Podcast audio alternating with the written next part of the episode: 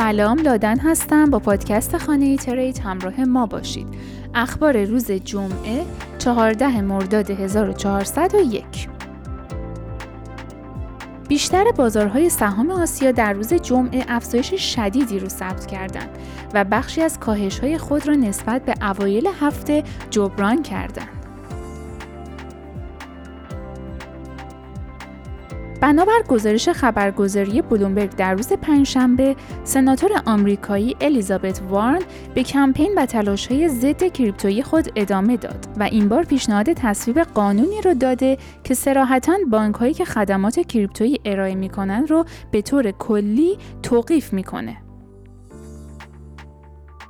جمعه شاهد قدرت گرفتن دلار بعد از ریزش های پی در پی بودیم. شاخص دلار آمریکا که ارزش دلار آمریکا رو در برابر سبدی از ارزها ارزیابی می‌کنه، پس از افت 68 صدم درصدی در شب گذشته با 15 صدم درصد افزایش به 105 ممیز 86 رسید که بیشترین کاهش از 19 ژوئیه تا کنون هست.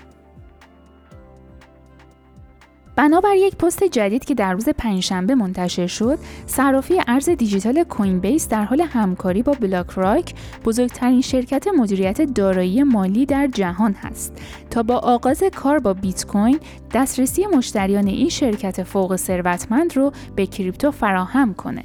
کاربران پلتفرم مدیریت سرمایه گذاری نهادی بلاک راک یعنی آلادین می‌تونن با ثبت نام در بخش کوین بیس پرایم به قابلیت های معامله، هزانت، کارگزاری ارجح و گزارشدهی کامل در حوزه کریپتو دسترسی پیدا کنند.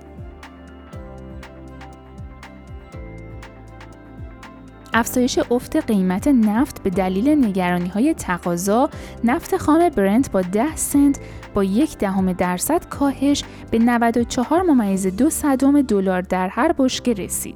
در حالی که نفت خام آمریکا با 6 سنت کاهش به 88 ممیز 48 دلار در هر بشکه رسید. کمیسیون بورس اوراق بهادار فیلیپین به عموم مردم هشدار داد که از سرمایه گذاری در بایننس خودداری کنند.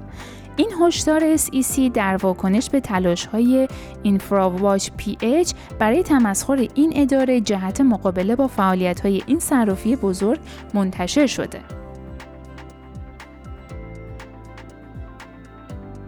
قیمت طلا در روز جمعه افزایش یافت در حالی که نگرانی های زیادی ناشی از کاهش رشد اقتصادی جهانی وجود داره که باعث میشه سرمایه گذارها به سراغ دارایی های کم ریسک تر برن.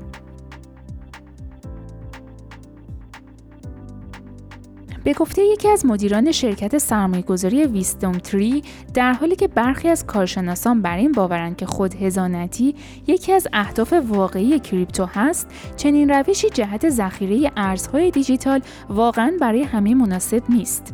از اونجایی که این روش به منظور مدیریت دارایی ها مسئولیت زیادی رو بر دوش کاربران می‌گذاره بسیاری ممکن است روند آن رو برای خود نامناسب و بسیار سخت بدانند.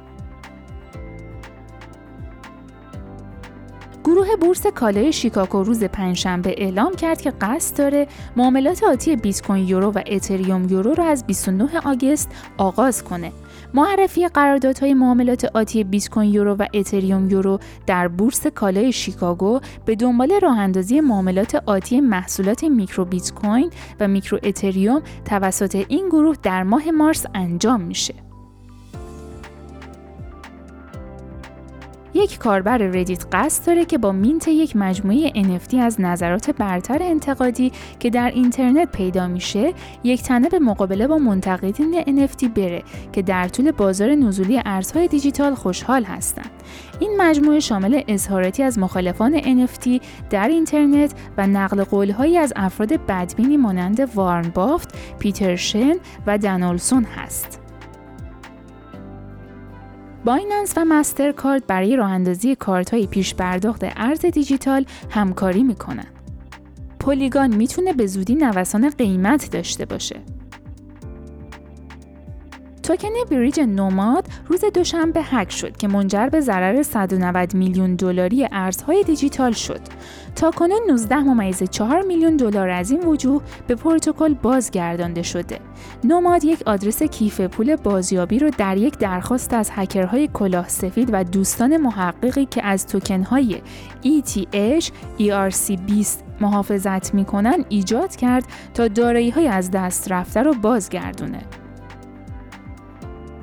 وام دهنده کریپتویی شرکت وایجر دیجیتال میگه برخلاف اظهارات عمومی مستمر این شرکت سرمایه گذاری پیشنهادهای خرید وایجر بالاتر و بهتر از اونچه در ماه جولای توسط آلامدا FTX ارائه شده بود دریافت کرده. قانونگذاران به شرکت های کریپتویی نامه‌ای به 20 شرکت کریپتویی فرستادن و از برجسته ترین شرکت های کریپتویی کشور خواستند تا داده هایی را در مورد شیوه های تنوع و فعالیت های خود ارائه دهند.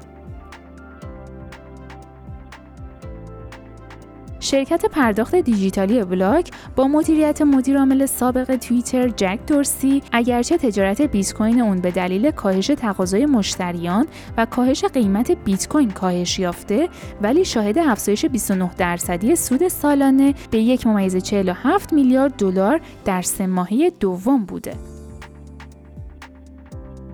اندی لانگ مدیرعامل شرکت White Rock Management معتقده که بازارهای نزولی فرصتهای عالی برای گسترش از طریق ادغام و خرید در بخش استخراج ارزهای دیجیتال هستند و آخرین خبر امروز ویتالیک بوترین یکی از بنیانگذاران اتریوم معتقده که استیبل کوین های متمرکز مثل تتر و سیرکل یو می‌تونن به عاملی تاثیرگذار در هارد های بحث برانگیز آینده تبدیل بشن.